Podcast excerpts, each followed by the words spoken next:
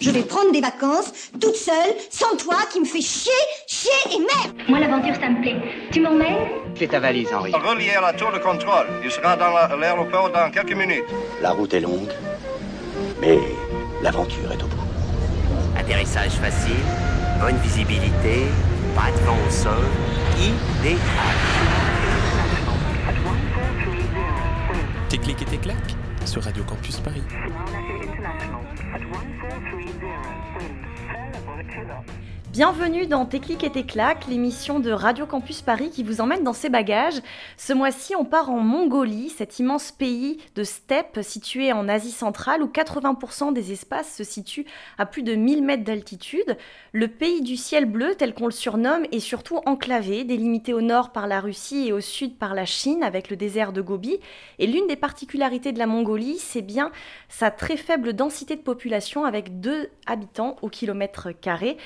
Vaste territoire qui fait trois fois la taille de la France ne compte en effet que 3 millions d'habitants, dont la moitié loge dans des yourtes et dont un tiers sont nomades. Alors pour parler de la Mongolie ce soir, on retrouve Antoine et Florian de 12 Regards du Monde, dont on a déjà parlé dans Tes clics et tes claques, puisque tout au long de la saison dernière, Antoine et Florian euh, nous ont envoyé des cartes postales sonores qu'on diffusait en fin d'émission. Bonsoir Florian, bonsoir Antoine. Bonsoir Inès. Bonsoir. Alors juste pour commencer, euh, pour les auditeurs qui ne vous connaîtraient pas, peut-être que vous pourriez euh, juste rappeler un petit peu le projet euh, 12 regards du monde euh, en deux mots. Alors euh, en fait on est parti un an euh, dans 12 pays du monde, d'où le nom de 12 regards du monde, avec le principe de faire du partage euh, en vidéo, donc à travers notre page Facebook dans un premier temps, après avec euh, un site internet qu'on a développé. Et le format principal s'appelait Passe ton relais. Le principe, c'était de passer une petite demi-journée avec euh, une personne dans chaque pays, de lui poser des questions sur un aspect précis de sa culture ou de son histoire personnelle, et à l'issue de cet échange, de lui demander un objet qui pouvait signifier quelque chose au niveau personnel, au niveau culturel. Et euh, cet objet-là, on l'emmenait dans le pays suivant pour l'échanger euh, avec un nouvel objet, en offrant donc l'objet à la personne dans le pays suivant. Et donc ça a été aussi l'occasion d'un partenariat avec, une, euh, avec deux classes dans les Yvelines où les enfants nous avaient donné une mascotte, euh, un petit chaton, à partir duquel ils ont écrit en fait euh, un, roman qui s'appelle Les aventures de Laila Miaou, qui était évidemment le nom de la mascotte. Donc à partir des échanges qu'on avait avec eux. Donc c'est à peu près ce qu'on a fait pendant un an. C'était plutôt sympa. Et est-ce que vous pourriez du coup nous décrire votre itinéraire en Mongolie? Quel était le parcours? Alors, euh, donc, bah, on est parti de Ulaanbaatar, qui est la capitale, qui, je crois, euh, regroupe euh, un million d'habitants. Sur les euh, 3 millions du pays, ça limite un peu pour le reste. Euh, et du coup, on est parti vers la vallée de l'Orkhon, qui est euh, située à l'ouest. Euh, alors, très proche d'Ulaanbaatar, parce que comme le pays est immense, euh, c'est quand même assez difficile de faire beaucoup de distance. Et par la suite, on est donc dans la vallée de l'Orkhon, donc c'est beaucoup de steppes, des paysages verdoyants, euh, un petit peu de lacs, quelques collines, mais ça reste quand même assez plat.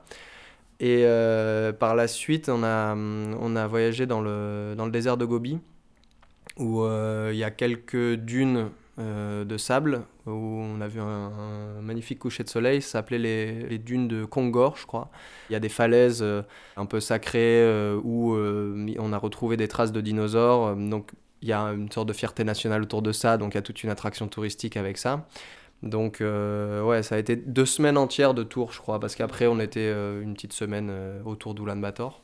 Et alors comment vous vous déplaciez euh, au sein de la Mongolie? Est-ce que c'est en, en van euh, avec un tour? Est-ce que c'est le, via le transmongolien? Euh, Est-ce que c'est à cheval? Oui, effectivement, donc il y a le train pour se déplacer dans un premier temps. Après, nous, dans- avec le tour, on s'est principalement déplacé en van. Alors d'ailleurs, c'est des vannes russes, donc c'est les vannes des années 80, assez vieux, où il n'y a pas de suspension. Donc il y a souvent des bosses en Mongolie parce que c'est pas vraiment de la terre, euh, c'est pas, pardon, pas vraiment des, euh, de la route. euh, la route avec du goudron, donc c'est plutôt des morceaux de, de terre, et du coup, enfin, ça balance pas mal. C'était assez drôle. Et euh, sinon, en fait, la plupart des, des locaux se transportent, enfin, se déplacent en, en cheval, principalement. Après, quelques fois en 4x4, on en a vu, mais pas tant que ça. euh, finalement, c'était pas mal en cheval. Enfin, au début, on se disait que c'était assez cliché, euh, les Mongols en cheval, mais c'est un cliché qui s'avère vrai finalement. Et est-ce qu'il y a un endroit qui vous a particulièrement marqué? Quel serait votre coup de cœur euh, en Mongolie? Mon coup de cœur, c'est vraiment les, les dunes de Kongor, où euh, c'est une dune qui fait à peu près 300 mètres, euh, 300 mètres de haut, donc c'est la plus haute dune, je crois, du désert. C'est une étendue de sable avec le soleil qui descend, et c'est vraiment un paysage qui est inattendu. Euh, en Mongolie, où on avait plutôt l'imaginaire de juste de steppe avec euh, de l'herbe haute, des lacs, le soleil bleu, comme tu disais au départ. Et non, en fait, finalement, il y a aussi, du- des- il y a aussi un désert avec euh, du sable, et puis on pourrait même se croire en Maroc ensuite. donc c'était assez drôle. Pour toi, Florian, c'est le même coup de cœur? Moi, j'avoue que ce que je retiendrai, euh, c'est plus un moment, parce que bon, pour l'anecdote, on était en, en Mongolie pendant la Coupe du Monde. Dans le tour dans lequel on était, il y avait une guide, une dame qui s'occupait de la cuisine et deux chauffeurs. Et tout doucement, ils se sont mis à apprendre euh, bah, l'équipe de France euh, qui l'a composée. Donc, ils étaient tous fans de Mbappé, de Griezmann et autres euh. Et euh, la toute dernière soirée qu'on a passée avec eux, en fait, ils sont venus nous, dire merci pour le tour avec une bouteille de vodka locale.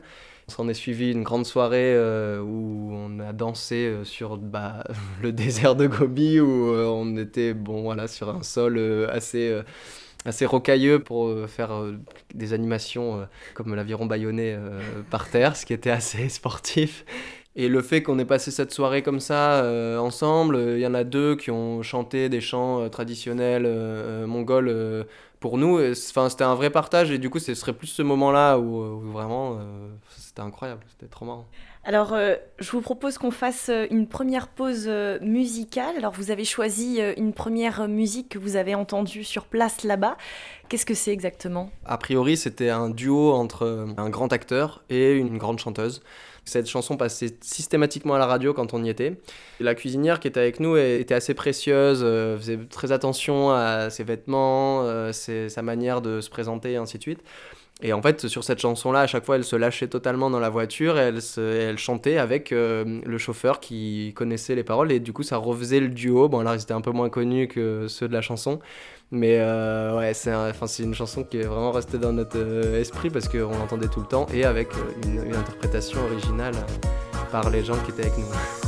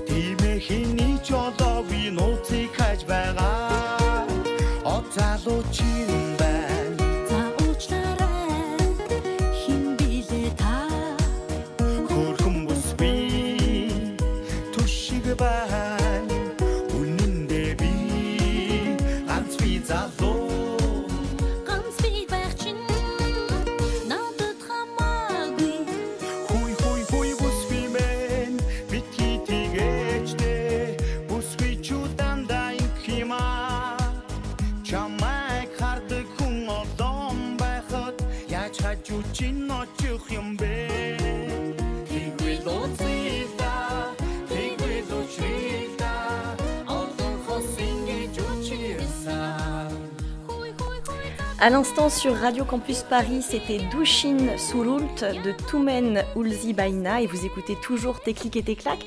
Ce soir avec Florian et Antoine de 12 Regards du Monde, on parle de leur voyage en Mongolie et à présent j'aimerais qu'on parle culture et notamment culture culinaire. Alors vous nous parliez avant la musique d'une cuisinière, qu'est-ce que vous avez mangé en Mongolie? La première fois que je suis allé en Mongolie, je me souviens, il y avait énormément, énormément de yak. Il faut savoir que c'est une, viande qui est extrêmement forte. Comme on avait demandé de manger végétarien, on n'a pas été trop surpris. On a mangé euh, pas mal de légumes finalement. Et euh, c'est plutôt sur les boissons où euh, on a pu être surpris. Alors parce que bon, il faut savoir que du coup, dans, les, dans chaque yourte, bah, comme tous les nomades ont un grand cheptel, donc composé de chèvres, moutons, juments. Et ainsi de suite. Et ils font beaucoup de choses à base de lait. Euh, donc ils essayent de faire du beurre, ils essayent de faire des yaourts, ils font du lait, euh, de l'alcool à partir du lait. C'est souvent dans un grand récipient. L'histoire, c'est que le lait caillé de jument va être servi dans ce récipient et tant qu'il n'est pas fini, euh, c'est comme si vous manquiez de respect à l'hôte. Donc euh, il fallait qu'on se passe le récipient. Donc il y avait deux ou trois courageux qui se désignaient tous les jours pour finir le récipient. Donc c'est plutôt ça qui est assez intéressant de voir que bah, les Mongols ont une alimentation qui se base vraiment beaucoup sur les produits laitiers de, leur bétail et qui peuvent avoir des goûts un peu, euh, un peu rébarbatif parfois et un peu euh, corrosif sur la gorge. vous avez dormi euh, en yourte, vous venez de nous en parler. Qu'est-ce que vous avez retenu de cette expérience du coup? Et Il y a énormément de codes dans l'organisation même de la yourte. Il faut plutôt partir dans les sens des aiguilles d'une montre. Pareil, au milieu de la yourte, en plein milieu, ça forme une sorte de cercle, si, si, tu veux. Il y a deux poteaux en plein milieu, et ces poteaux-là, il faut ni les toucher, et ni traverser entre les poteaux, car là aussi, ça porte malheur. Et euh, dans l'organisation globale de la yourte aussi, il y a un coin réservé à la femme, qui se fait dans l'orientation du poil. Et aussi, je crois que les lits sont aussi euh, importants, parce qu'il y a le lit qui est en face de l'entrée, appartient forcément au propriétaire de la yourte. Mmh. L'expérience est assez extraordinaire parce qu'on sort de la, de la yourte, il n'y a pas d'éclairage ailleurs. Donc on a des étoiles magnifiques euh, toutes les nuits, donc ça c'est euh, juste magnifique. Après la fraîcheur, c'est vrai qu'on était en mois de juillet, il faisait très froid euh, la nuit quand on sortait. Et quand on rentre, bah, le poil, c'est pas, la température n'est pas forcément régulable, du coup on part tout de suite sur les 40 degrés très rapidement, parce que leur poil chauffe très très vite. Et donc du coup, on n'a pas d'intimité du tout quoi dans une yourte. Non, pas d'intimité du tout déjà. Et euh, bah oui, pas du tout d'intimité dans la yourte. Donc pour les parents, je sais pas comment est-ce qu'ils qu'ils font, mais aussi pas d'intimité dans, dans, le reste de la yourte finalement parce que les paysages mongols c'est du plat, mais du plat sur des euh, centaines de kilomètres. Enfin, ne serait-ce pour le toilette par exemple, c'est un peu compliqué. Euh. Et sinon, est-ce que vous avez pu aussi entendre des chants euh, traditionnels euh, mongols, euh, ce qu'on appelle le koumi, c'est un, chant diphonique typique de là-bas? C'est un chant très très long. parce que c'est souvent des récits épiques, et donc notamment avec Genghis Khan, qui était l'empereur emblématique de Mongolie, qui est loué, qui a une énorme statue qu'il représente devant le Parlement mongol. Et, en fait, du coup, c'était des récits épiques, donc euh, c'est en longueur, c'est une ode euh, à Genghis Khan ou alors au ciel bleu, qui est, euh, qui est une divinité pour, pour eux. Et la, voix, effectivement, vient du plus profond de la gorge et fait une sorte de. comme ça, sur la longueur. Qui, est, qui nous paraît pas être une, une parole, et finalement, tout doucement, on, on reconnaît un Genghis Khan comme ça. Et, euh, c'est ouais, assez, euh, assez différent de ce qu'on connaît. Alors en parlant de musique, je vous propose qu'on écoute une euh, seconde chanson, Made in Mongolie, découverte grâce à radio.com. ça s'appelle Baiga Glass Irsen et ça date de 2015 et c'est signé Tigerfish.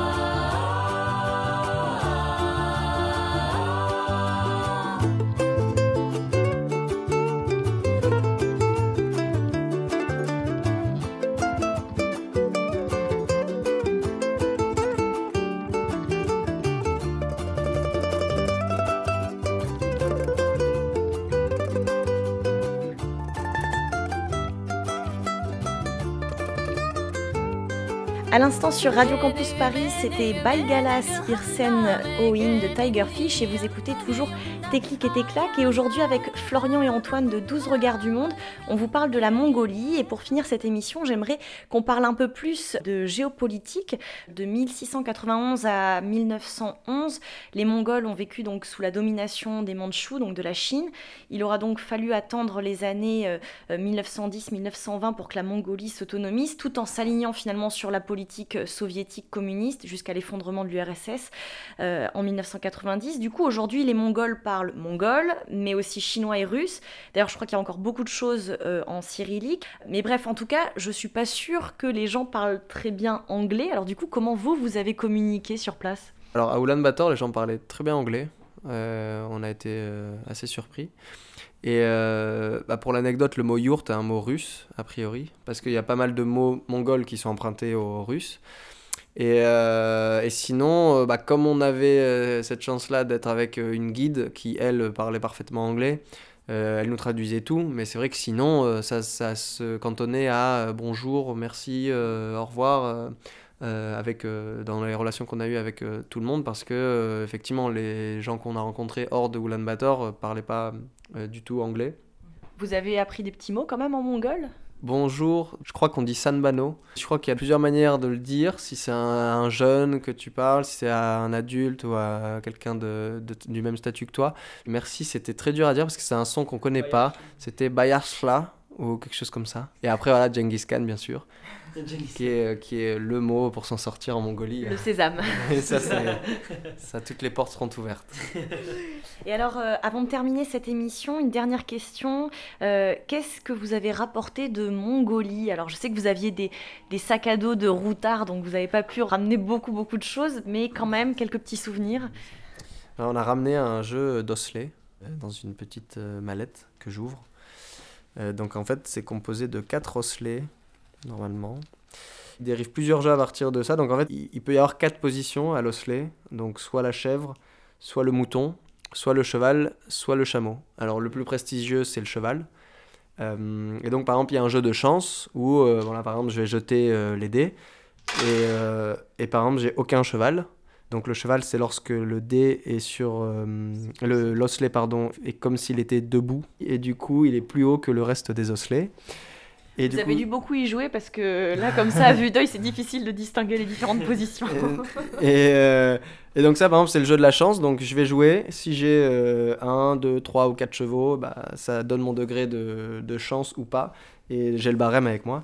euh, qui dit que donc dans ce jeu-là, si jamais j'ai 4 chevaux, c'est la meilleure combinaison possible. Je vais avoir une grande chance, beaucoup de bonheur et une bonne santé. En fait, les osselets, c'est l'horoscope, quoi. Ouais, c'est un peu ça, ouais. Et, et- et- et du coup, bah, par exemple, pour les moins chanceux, donc les poissons ou les gémeaux, je sais pas, euh, donc ce serait d'avoir trois chèvres et un mouton. Et la notice, c'est juste mauvaise chance. Très bien, eh bien c'est la fin de cette émission. Merci beaucoup Florian et Antoine d'être venus nous parler de votre voyage en Mongolie au micro de Radio Campus Paris. Pour celles et ceux qui n'ont pas eu la chance de suivre vos aventures l'an passé, on peut retrouver tout un tas de bons plans sur les pays que vous avez visités sur le site euh, 12regardsdumonde.com. Euh, De notre côté, on se retrouve l'année prochaine, le 7 janvier 2019 exactement, pour une nouvelle émission. Et d'ici là, bonne semaine et surtout bonne fête de fin d'année. Ciao